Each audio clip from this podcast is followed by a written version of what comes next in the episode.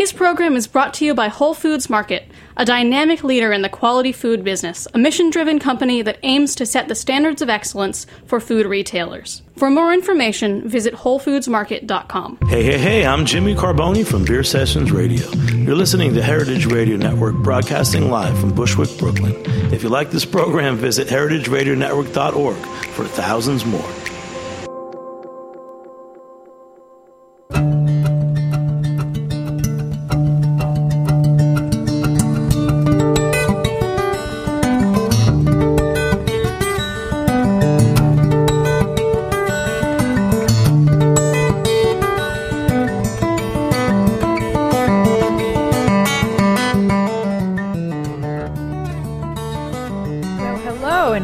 Chef's Story. Um, this is Dorothy Cann Hamilton, and today I'm sitting not in Roberta's in Williamsburg, but actually looking at the Golden Gate Bridge at the Presidio in San Francisco with one of my favorite chefs in the world, Traci Des Jardins, um, who is who's just added yet another restaurant to her constellation, the commissary here at the Presidio.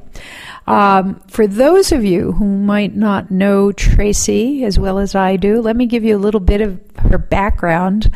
Um, she really hit the American scene when in 1995 she was the rising star chef at James Beard and best new chef. Um, she in 2007 she got the J, uh, James Beard Foundation best chef of the Pacific region. Her restaurants have been called the best new restaurant by Esquire. Um, in Seven by Seven, uh, San Francisco's most fascinating people in 2014. She was a finalist on Top Chef Masters. And this I love. I love. She beat Mario Batali on Iron Chef. She is one of the most um, dynamic, important uh, chefs we have in the United States today. And so I'm really, really privileged and honored and happy that you're with us today. Welcome, Traci. Thanks, Dorothy. Great to be see you. Great to be talking to you this morning. Okay, so for all our friends out there, I'm going to um, uh, talk to you first about uh, your upbringing. And I think a lot of people know you have a Mexican uh, heritage background because of the food that you do. But in my research, I see you're also French Acadian. Yes. Well, so so tell us where you grew up, how you grew up, where, what, what, how are all those influences, and how you got to be Traci Des Jardins. Okay. I'll do my best. Right. Um, I, w- I grew up in a small town. The name of the town is Firebaugh. And if you uh, if you went through there, you would sort of look at it and say, you know, how did you become who you are today? And uh, I guess that's my story. Um, uh, my my grandparents were born in Mexico um, and uh, immigrated here. Um, my grandfather when he was about twenty, and my my grandmother when she was quite young, about five. And um, so I grew up in, in a town that was very influenced by, you know, Mexicans and that population of people, a lot of farm workers, and then a small population of, of you know, farmers and, and farm owners. Um, and that was sort of my dad's side of, of things. And he, um, his, his father was born in Louisiana. Oh. So he was, yeah, he was Cajun. Cajun. He was a Cajun. Oh. And uh, his mother was Norwegian um, and Swedish and grew up in the Pacific Northwest. So she was like this amazing baker, and my grandfather, my paternal grandfather, was this. He'd grown, grown up on the bayous, and so his passion was all about seafood. He he literally used to drive from the valley over to the coast in Santa Cruz and fill his car full of fresh seafood and drive back to the valley. And at that point in time, I mean, it took you know probably you know ten hours round trip, um, you know, because the cars weren't very fast and and so on and so forth. But he was so uh, into food that that was just you know what he wanted to do and what he was about. So.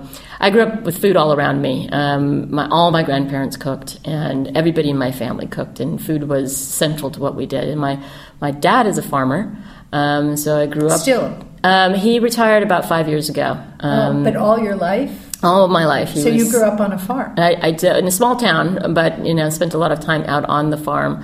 Um, and it was more agribusiness. It wasn't a cute little, you know, fabulous organic farm. Um, I wish I could say it was.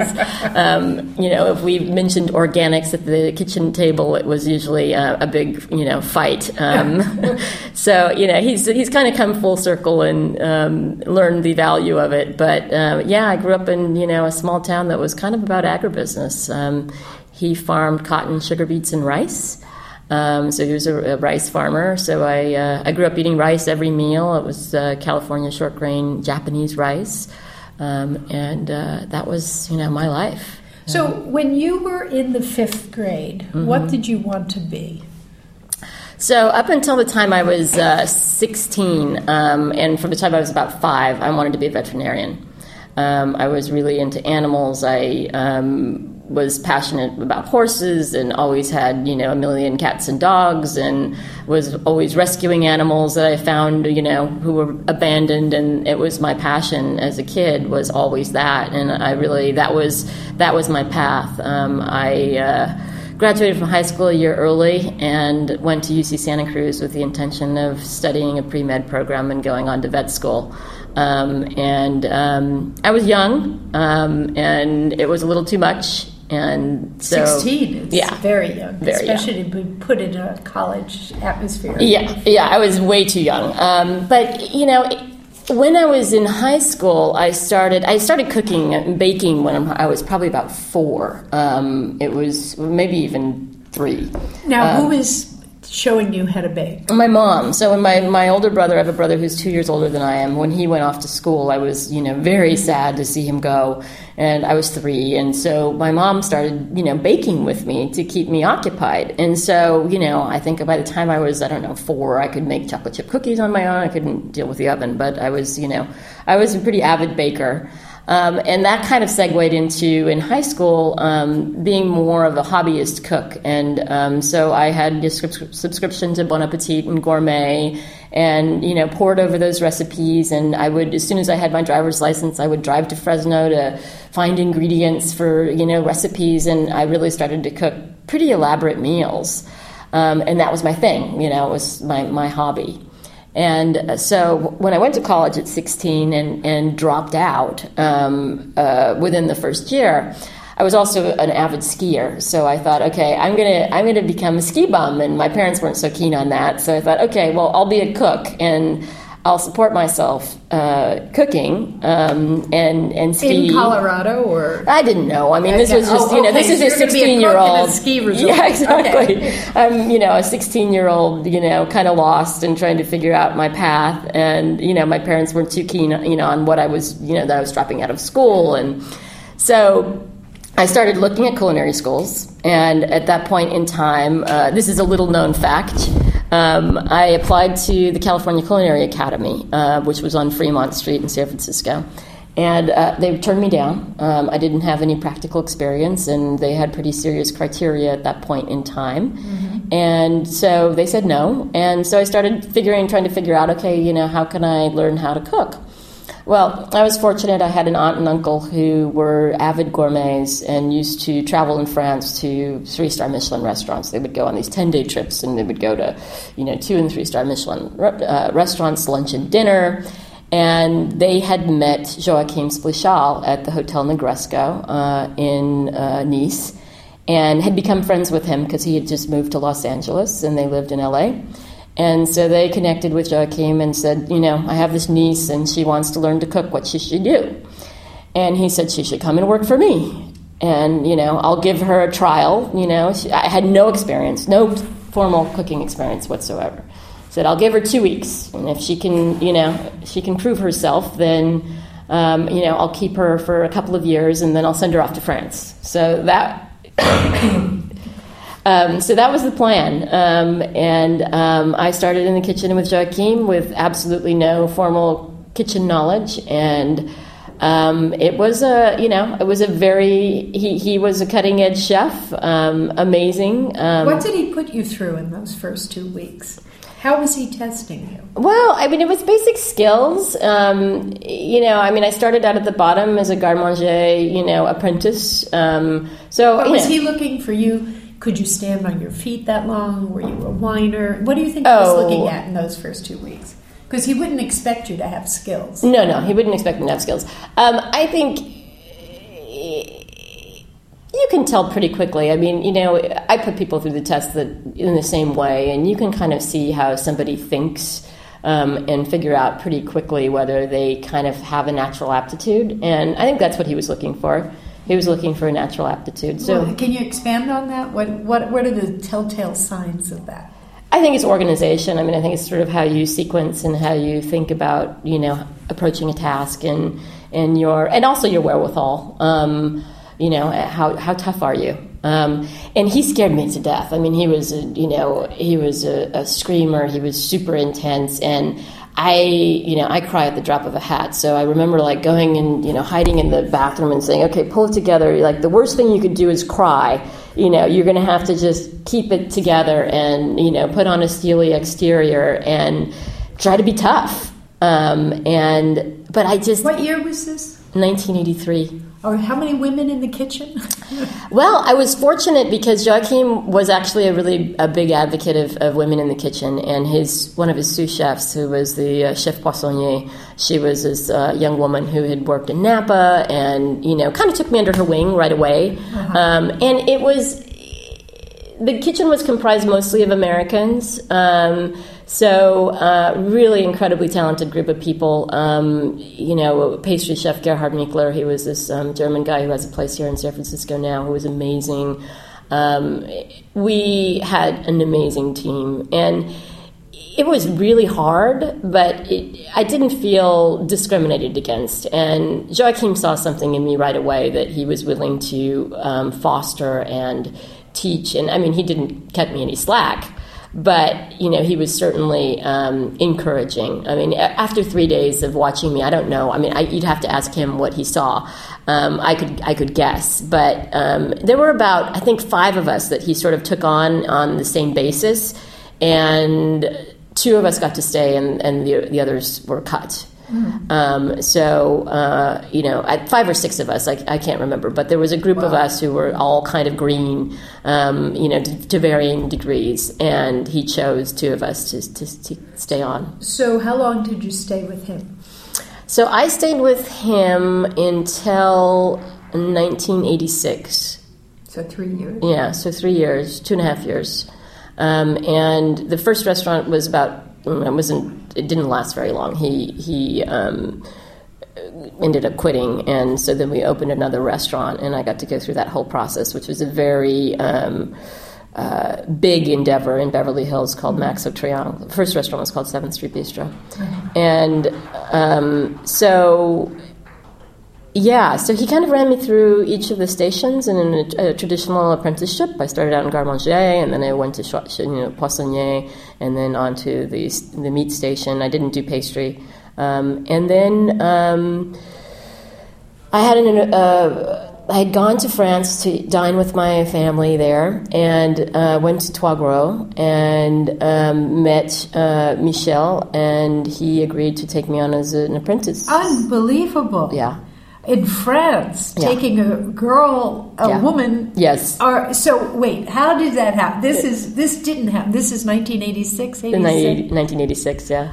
This didn't happen then, everybody. no. So I mean, Traci, this is huge. Yeah. What? How like you're just eating there and say I want to I want to work here? Well, my, my aunt and uncle had become friends with the Trois Gros because they were frequent guests, and um, you know my uncle be, he became a bit of a mentor in terms of directing you know what he thought I should do. So I sort of had him, and then I had Joachim, and you know between the two of them they sort of had this vision. And you know, at that point in time, we didn't have restaurants like the French Laundry here. So no. if you wanted to learn about that type of cuisine, you had to go to France. I mean, that was that, that was, was, where it. you were going. That was it. Um, and so I was, you know, and I was very naive. I mean, I had never left California. I was this little, you know, country farm girl. I was not, you know, a terribly sophisticated person. Um, and I think I don't know. I just never really thought about the obstacles. You know, I mean, that's one of the things I always say. Um, you know, when particularly young women say, you know, well, how did you do it, and weren't you discriminated against? And you know, I never thought about that part of it. You know, I didn't think I, I thought about what was possible, not what what, what was not possible, mm-hmm. and um, it just I was so inspired by by you know what I was doing and, and the opportunity to learn and to work in a kitchen like Trois Gros. I went there as a guest and I saw that kitchen and you know you can feel the history and you know understand you know the history of a restaurant like that and it was you know there was just no other way I was going to do this. I mean this was the path and you know anything I had to do to make it happen was was my course. So, did you speak French? I did not speak French. How, so, what were the first days like? Were you sitting Well- there, and then the next day you're in the kitchen? Or? Yeah, I mean, no. So my aunt, um, who was you know wonderful, said, you know, let's go to Paris. Um, we'll spend you know two months taking French classes before you start at Trois Gros. Um, I started taking classes. I mean, as soon as I sort of had this aspiration in Los Angeles, I started taking. Uh, classes at Alliance Francaise, but I was working, you know, six days a week, twelve hours a day, so I didn't have a lot of time to study French. Um, you know, all the culinary terms were there, and and the, the curse words. too. yeah, exactly. in the kitchen. Yeah, I mean, so you know, I mean, kitchen language, you know, all the technical uh, sort of kitchen stuff was all in French anyway. So understanding that, you know, you have a pretty good leg up. And you know, honestly, not knowing French was probably a benefit because then I didn't hear all the static. You know, it was it was. Um, yeah, critical path. I mean, you know, understanding what I needed to understand in terms. I mean, if someone puts a big box of, uh, you know, mushrooms in front of you and shows you how to clean one, and you know, you carry on. So you don't need a ton of language when you're cooking at that level. You know, I was an apprentice. I was doing the you know crappy jobs. Right. So So, how long did you stay at Trois Gros? I was there for six months. Yeah. And what did you learn there that you don't think you could have learned in the United States at that time? I th- I think that um, you know the, the the well first off I mean working in a legendary restaurant like that I mean just the the history the respect of generation to generation um, the restaurant at that point was run by Pierre and Michel. Um, Jean passed away. I think he passed away the year I started cooking. I remember reading that, and so it was uh, Pierre and, and Michel, and and just being in a, in a kitchen like that, um, I think the reverence that, that the French people had for cuisine was one of the things that really struck me. Um, that restaurant was a very interesting mix in that um, at that point in time it wasn't, of course, it was a three star Michelin and it was very fancy, but it was also accessible to um, country people and you would see these people who would come in. The bar was still sort of a gathering place for farmers, for people, foragers, for people who lived in the area. And they would come in and, and, and have a drink in the bar and not necessarily eat in the restaurant, but they would gather there. And you could see that there were people that would come to eat there that saved up for God knows how long a year, five years, their whole lives. Um, but their reverence for that kind of cuisine and, and what that meant to them was, you know, amazing. It wasn't just wealthy people who could afford to eat there. It was people who, it was deeply meaningful. It was almost like a pil- pilgrimage to uh, cuisine. Yeah. And, and so that, you know, you don't, it's hard to understand that kind of thing if, if you don't see, See. it in, in front of your eyes. And Did you learn any techniques that you thought were extraordinary, or or was it just? Um, Well, I mean, I, you know, I remember certain things that would happen. Like we would get, you know, um, we would get the fish deliveries um, twice a week from from Brittany, and so you know, you'd get these all this product, the oysters and the lobsters, and and, and they were coming, you know, directly from the people who were sourcing them. So the way that the product was procured was really interesting. I mean, foie gras would come once a week, and we're talking about, you know, I mean, hundreds of pounds of it. So, you know, seeing these products on that scale, um, hunters that would come in with, you know, birds that they had killed, and mushroom foragers coming in with mushrooms that they had found in the woods. And, you know, the parking lot was down below the kitchen. Um, you could see out, and so you'd see these people, the, the, the trucks pulling in, small trucks pulling in, and people bringing their wares into the kitchen. Um, and so it just, you know, it's, it's, it's a piece of sort of history and procurement and um, you know part of the French culture that you just couldn't get any other way. So yes, there were culinary things as well, but to me the takeaway was understanding the history of a kitchen like that and the generational, you know, and then also the people that I worked with, which um, there were a lot of young men that were uh, heirs to kitchens like Trois Gros, um, who you know were going to take on the family's one star or two star or three star Michelin restaurant. Um, and they were doing their apprenticeship um, in France to learn their trade, even though their legacy was to take over their father's kitchen. So it just, you know, it, it was incredible in that sense. And it was one of the cathedrals. yeah, yeah. Like so pilgrimage to being a chef. Yeah. So how long did you stay in France? Um, so I stayed. That time I was there for almost a year. Um, so where'd you go after Gros? Uh, I traveled around a little bit, um, and um, I also got to. Um, no, that was my second time. I think. Um, let me think. Um, yeah, so I only worked at Gros that time, and then I moved back to the states. you know, out of money. so I didn't get paid while I was there and um, came back to New York um, and worked for a year and a half uh, in New York. Where? Um, so I worked for Drew Nieporent at, at Montrachet in New York. So was it easier to get a job in New York because you had been in France? Do you think? Or how and what was the atmosphere for a woman back then to get into a kitchen? Well here here's the story. There were a couple of things that happened. Um, while i was at Trois Gros i got a call one, one night from, from joachim and he said you know i'm going to uh, open a new restaurant in los angeles. So he had finished with the restaurant in beverly hills and said i'm going to open my own place and i want you to be the chef de cuisine. So you know stay doing what you're doing right now and you know when we're ready you know come back and wow you know, he wanted run. you to be the chef de cuisine. He wanted me to be the chef de cuisine. Wow. So joachim yeah. Wow. yeah. I'm impressed. How Yeah. old were you? I was 20 20 Yeah, I mean, at the point at which he called me, I was 20. 20 Yeah, I was 20. Oh, Traci! Yeah. My, my gosh, I knew you were brilliant. wow, child protege. Yeah, yeah. So- well, I had a lot of grit. Um, and so go on. yeah, so I, I went back to New York, and uh, I remember, and this is probably, I mean, if I have any regret in sort of the uh, trajectory of my career, um, I, I interviewed with Daniel Boulud, and um, you know, sat down and what I'd worked with with Joachim had worked for for Daniel, so I knew of his status. And uh, at this point, he was at uh, Plaza Athenee? I think it was Le Cirque. Oh, Le Yeah, I think it was it was Le Oh, in the night. Yeah, this no, was in the this was late- eighty seven mm. at this point. Mm. Yeah, so I think he was just starting at Le Cirque. Mm. I think he just finished Yeah. at La Atelier, Yeah. uh, if I'm not mistaken, but I mm-hmm. think that's what it was. Yeah.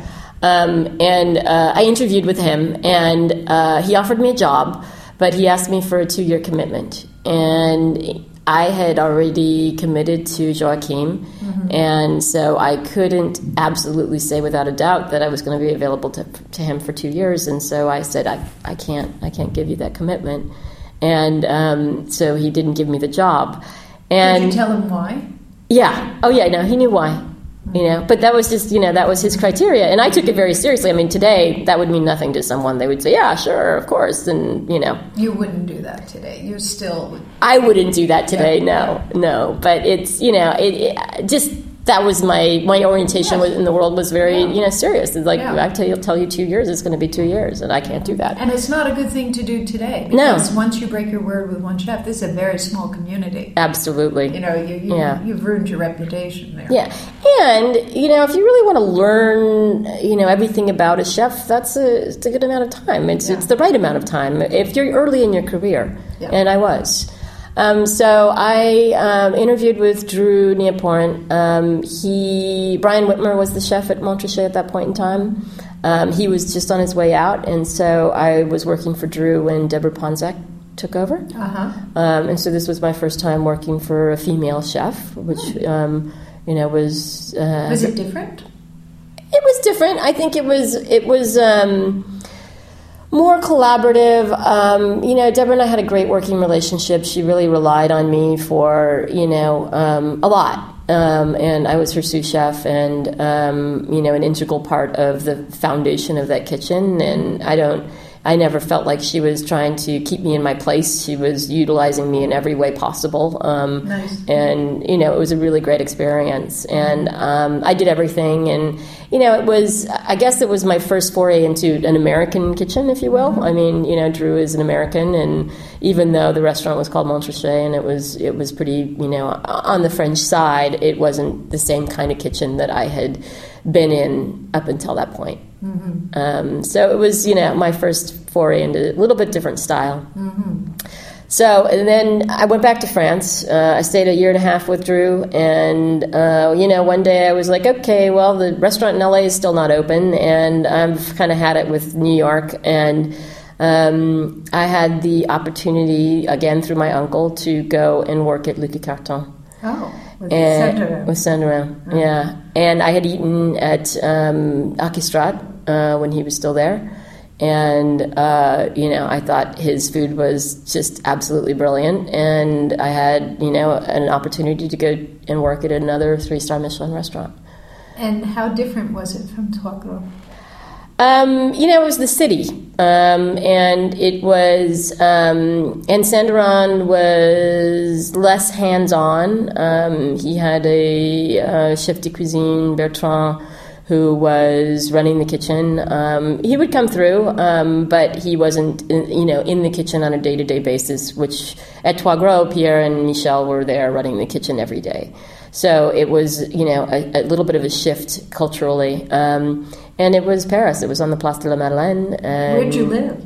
Uh, I lived in the in the Premier near Halles, um, and um, Did you ever have time off to enjoy Paris? well, um, you know, Parisian restaurants are closed on Saturdays and Sundays, so you know, um, it, it was Monday through Friday, and the hours were long. Uh, you'd get a break in the afternoon, but basically, you'd work from eight in the morning until about three o'clock, and then you come back at five and work until twelve or one.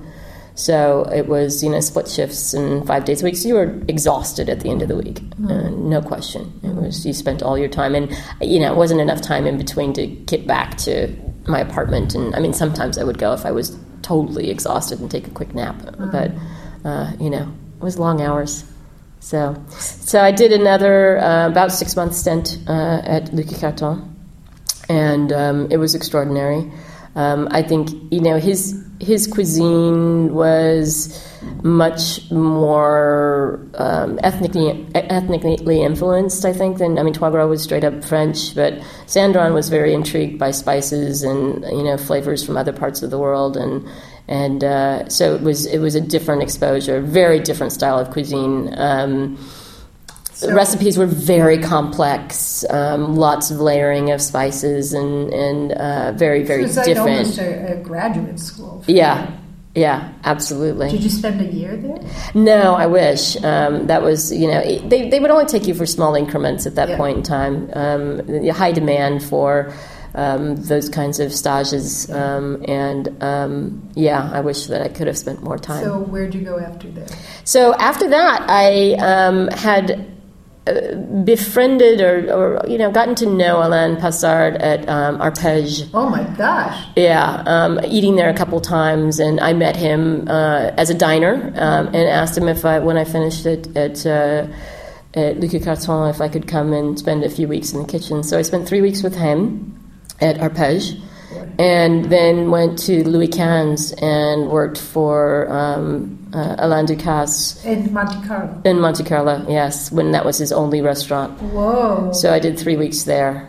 So um, amazing, you know. I mean, just Talk about knowing how to source vegetables. yeah, yeah, and you know, and and, and Between Ducasse, Passard. yeah, and, and and they were in the kitchen every day. I mean, they, you know, those it was Ducasse's only restaurant at that point in time. Um, and now we're talking about uh, 1988, 89. How many American women chefs were able? I know Judy Rodgers was at Trois Gros. Yeah, Judy worked at Trois Gros, but she she was there as an exchange student. Oh, so Um, it wasn't as a stuff. Well, she ended up going back and working in the kitchen there, but her introduction to the family was as a family member. She worked, she lived with John Yeah. uh, as an exchange student, and I think she was, I think she was around sixteen when she was there, um, and But but with you, how many when you were there? How many? didn't see any Zero. Not not only not American women, but no women. So I worked in four kitchens uh, over you know a period of basically a year and a half, and there was not another woman in any of the kitchens. Do, do you feel that you had any particular challenges, or just straight up, it's hard for everybody? I mean, I had to ignore a lot of crap. You know, I mean, it, you know, it's again, it's you know, your orientation. Do you want to focus on the positive or the negative? Um, and for you. know, and I was there for a reason, and I was. I'm, I'm not going to say it was easy. Yeah. It was far from easy. It was, you know, I can remember, you know, calling my parents um, when I lived in, in Roanne and Troisgros and just, you know, crying. I had cut my finger and I wasn't supposed to be in the kitchen, so they had to pretend like I was a client and take me to the hospital and I had my finger sewed up and they didn't use anesthesia and it was like, I was just like, I lost it that night and I, ca- I called. I called my mother and she's like, "Go, honey, come home." My dad got on the phone. He's like, "Don't you come home? You stay there. You know, you finish what you started." So I had my moments. You know, Oh, it was uh, definitely not easy. So we're going to take a little break here, and we'll be back in a minute. Today's program has been brought to you by Whole Foods Market. Are you a locavore? Our Northeast regional forager for Whole Foods Market sure is. She spends her time traveling around the New York City metro area sourcing the best new or interesting artisanal and handcrafted local products for our purchasing teams at the local store level. Part of our commitment to our local suppliers includes assisting them with the process of getting their products sold at our stores. Whether it's suggesting packaging designs, pricing, or distribution methods, she's helping some of the area's best new products reach savvy shoppers at Whole Foods Market stores. Today, New York. Tomorrow, the world. For more information, visit WholeFoodsMarket.com.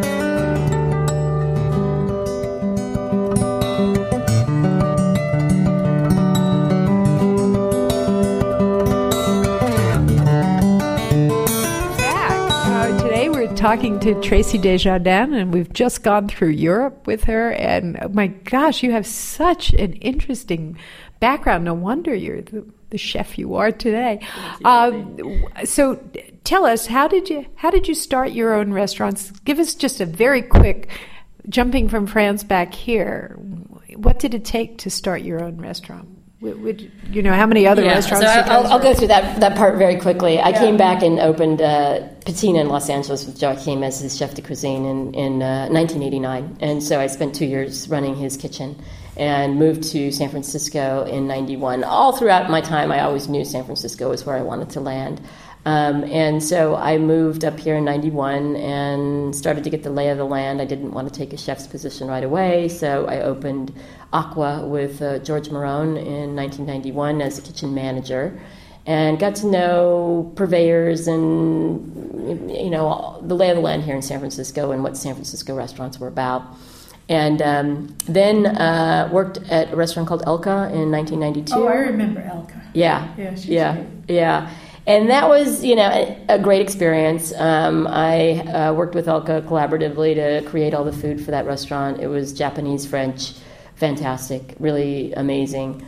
Um, and then in '93, I got to open Rubicon uh, with Drew Nieporent. And I was the executive chef there, not my not my own restaurant, but for all intents and purposes, it felt like my own. Um, I was an integral part of everything that happened there and the opening, and treated it as my own. So I did that for three years. Um, that's where I won the '95 um, Food and Wine Best New Chefs. Yeah. And, um, and then I had the opportunity in 1997 to open Jardiniere with Pat Kuleto. So that was the start of uh, my role as a chef owner and having my own place. Right. So I've read that you credit Pat with really kind of being your business school Yeah. mentor. Yeah. So how does a chef, you know, your your cooking creds are beyond, you know, question and, and vaulted. So how does the chef in you then bridge over to be chef owner? What what's the difference? Um, you know, it's, it's a fiscal responsibility of, of running a business. And, um, you know, I opened with Pat as my business partner, um, but I was the day to day operator. And so I really needed to learn the ins and outs of, you know, what the financial picture looks like. Um, because if you're going to own your own business, you better understand what a P&L means. Um, it's, you know, unless you have endless sources of funds, um, you know, you can lose a lot of money very quickly if you're not paying attention. Yeah. And so that was the beginning of my education around what dollars and cents mean, meant and um, how to run your own business um, and what that means. Did anything change in you when, when you became part of, you know, or owner of your own restaurant? Did, did your sensibilities in any way change? I don't think so. I mean, I always had a very, um, you know, thrifty uh, management style. I mean, I think um, Joachim went through a couple of really tough experiences that I was privy to um, in watching him prior to opening Patina. Um, he lost a couple of restaurants, and so that was part of my early education, and I knew what that looked like. Um, so there was that conscientiousness around making things work financially mm-hmm. that was very much on my radar. So I, my, that was always my orientation, even when I was working for someone else. Mm-hmm. Um, it was I wanted to make everything perform to the best of my ability right. um, and was very conscientious. So when you had Jardiniere and now it's yours, mm. what was your vision? What you know, what was it that was burning inside you to do in a restaurant when it was finally your yours? You know, it's you learn so much, you know, of through your experiences of, of things you want to do and things you don't want to do around probably more management style. Um, you know, and and back in the days that I came through, you know, those French kitchens, they were really rough. You know, there was not a lot of, you know, soft talking, you know, supportive management style. It was all um, pretty hardcore. And, you know, there there's another way to do it. I mean, it's kitchens have to be disciplined, they have to be strict, and I, I believe that to this day. But I, I think the results that you can get, uh, there are different ways that you can get to that point and, and, and make sure that you have those standards that are upheld and, and uh, the food is execu- executed the way you want. It doesn't have to be through tyranny and intimidation. Um, enlightened management. yes, exactly. enlightened management. So then you've you've actually grown. Uh, you have, a, a, I think, a small empire. You've got Jardiniere, you have Public House, mm-hmm. Mijita Cocina, and now the Commissary. You have a mm-hmm. catering company, and Arguello, which is our latest Mexican restaurant here in the in the Presidio. In the Presidio. Yeah. So, that, how many people work for you now? Well, the two that I own outright are, are Mijita and the Ferry Building and Jardiniere. Those I own um, chef owner. So uh, between those two restaurants, I have mm, a little over 100 employees. Um, so not not huge. Um, and then the others are actually management contracts where I'm, you know, a, a consulting partner, uh-huh. um, and um, they're employed by, you know, bigger companies. So. so, how much time do you spend being a chef, and how much time do you spend being a manager? Yeah, I you know it, it ebbs and flows. Um, when I open a new restaurant, um, I will immerse and locate myself in the kitchen for um, you know X period of time, um, getting a restaurant open. So at the commissary. You know, the first say three months, I was in the kitchen every day in whites with a knife in my hand, cooking, um, which is you know my greatest pleasure. Um, you know, it as an owner, as a, as a business owner, as somebody who manages, um, you know, all of these different restaurants, unfortunately, you get pulled very far away from from the kitchen. So it's lovely to, to be able to do that, and I wish that I could do it all the time. Um, but I would say I would say you know uh, twenty uh, percent of my time now is is a chef, and you know eighty percent is is dealing with uh, the business enterprise. Oh. Well, we, we're going to have to take another little break here, and uh, when we come back, I really want to get into where's your head today what's exciting for you tomorrow. We'll be right back.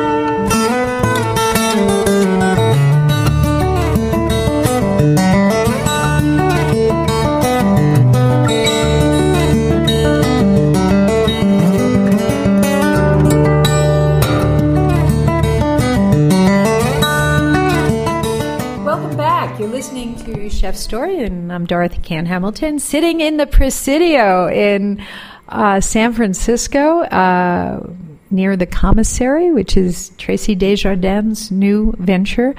Uh, and we're talking about where she is today, what her vision is. Her, her background is second to none. It's the most stellar sort of schooling anyone could have in the restaurants she worked in.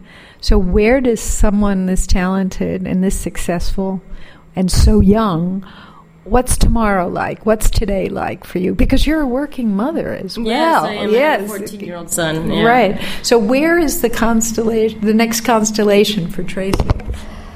Um, you know, it, I, I guess I, I, took some time. I took my foot off the pedal, as I like to say, when my son was young, because I didn't want to miss those precious years. And not to say that I wasn't still doing what I do, um, I just wasn't doing it um, to the degree that I had done previously. Um, and so, you know, he's he's not completely grown up, but he's you know he's three years, four years away from going to college, and and you know starting his own life and so I, I've returned to working again, you know, opening these, these two restaurants in the last six months. Um, I've worked really, really hard and been working those long, long hours again. And I'm really enjoying it. I mean, I still love what I do, and I love.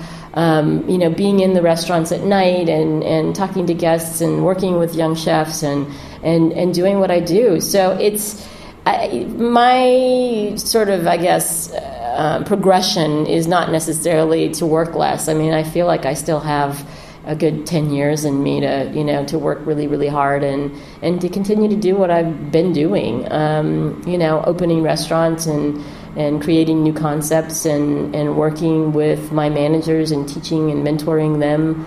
Um, that's kind of what today looks like. I'm not sure you know I don't have an exact path for the next 10 years but um, I've been opening new restaurants. I still have some more work to do here in the Presidio. We have a couple of little projects that are happening.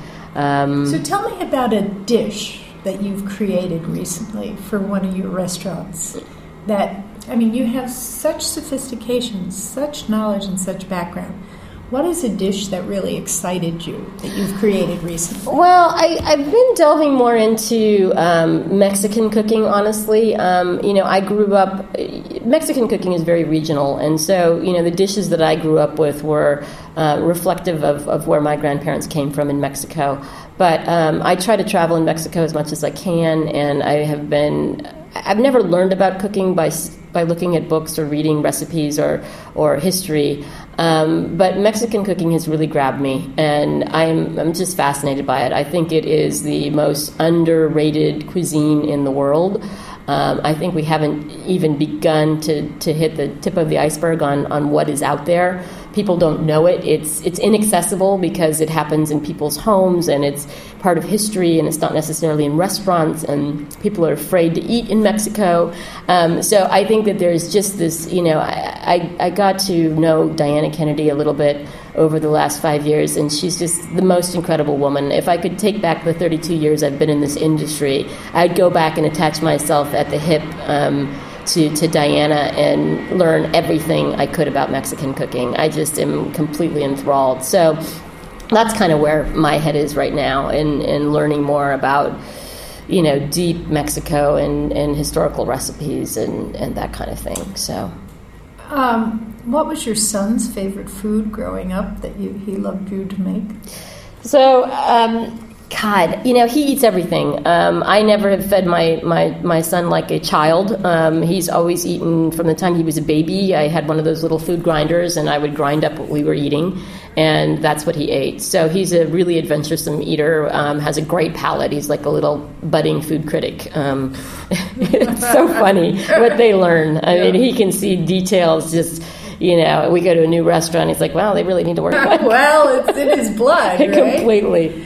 Wow. Yeah. So you know, young women in the kitchen are almost afraid to have children. You know, I was at a Cherry Bombe mm-hmm. conference and. You know, it was a very big topic. How yeah. hard is it to raise a child and be a woman chef? Well, I think it's very hard. Um, I had a plan. Um, you know, I started cooking professionally when I was 17 years old, and I um, I, I, I figured out pretty quickly that really like balance wasn't really an option. I mean, there's there's balance in what we do is is really hard to achieve. Um, and so I had a goal in mind that I would be in a position by the time I was 34, which I thought was the right time to have a kid, and um, that I would have myself established enough in my career that I would be able to do that. And that's exactly what I did.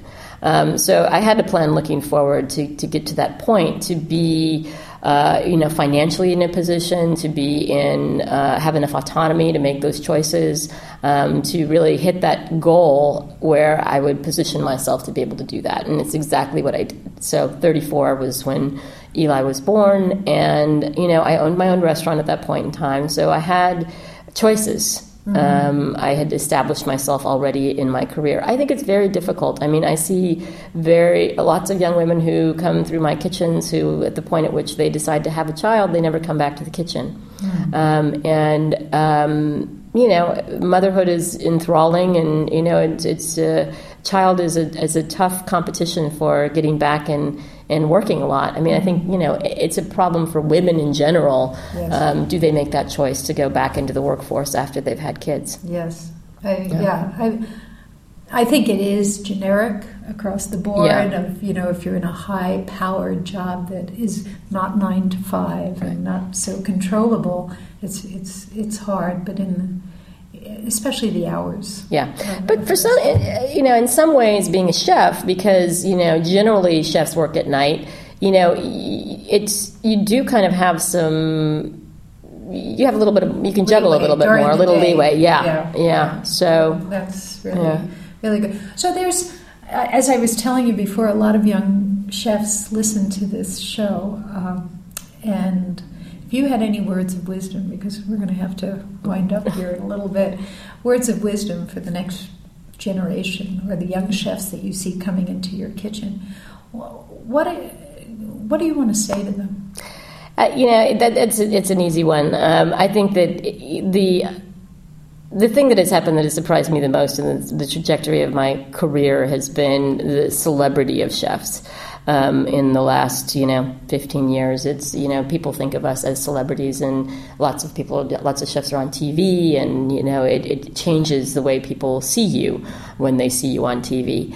Um, if you get into this business because you want to be a celebrity chef, you're getting into it for the wrong reasons. I mean, you really have to have a passion for cooking and for working in restaurants and for um, giving you know the guest experience to the diner, which is you know what I'm working for all the time, is to create an experience for the people who come to my restaurants.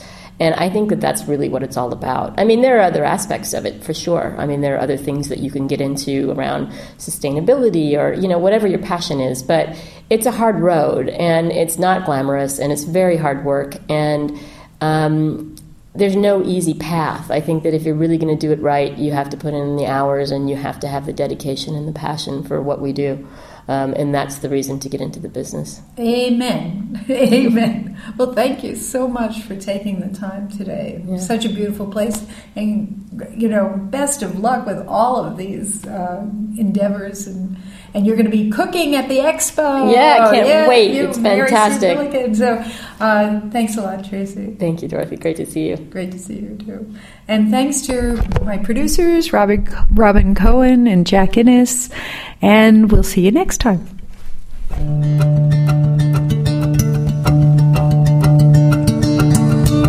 Thanks for listening to this program on heritageradionetwork.org. You can find all of our archived programs on our website or as podcasts in the iTunes Store by searching Heritage Radio Network.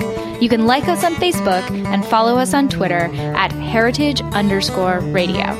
You can email us with questions anytime at info at heritageradionetwork.org.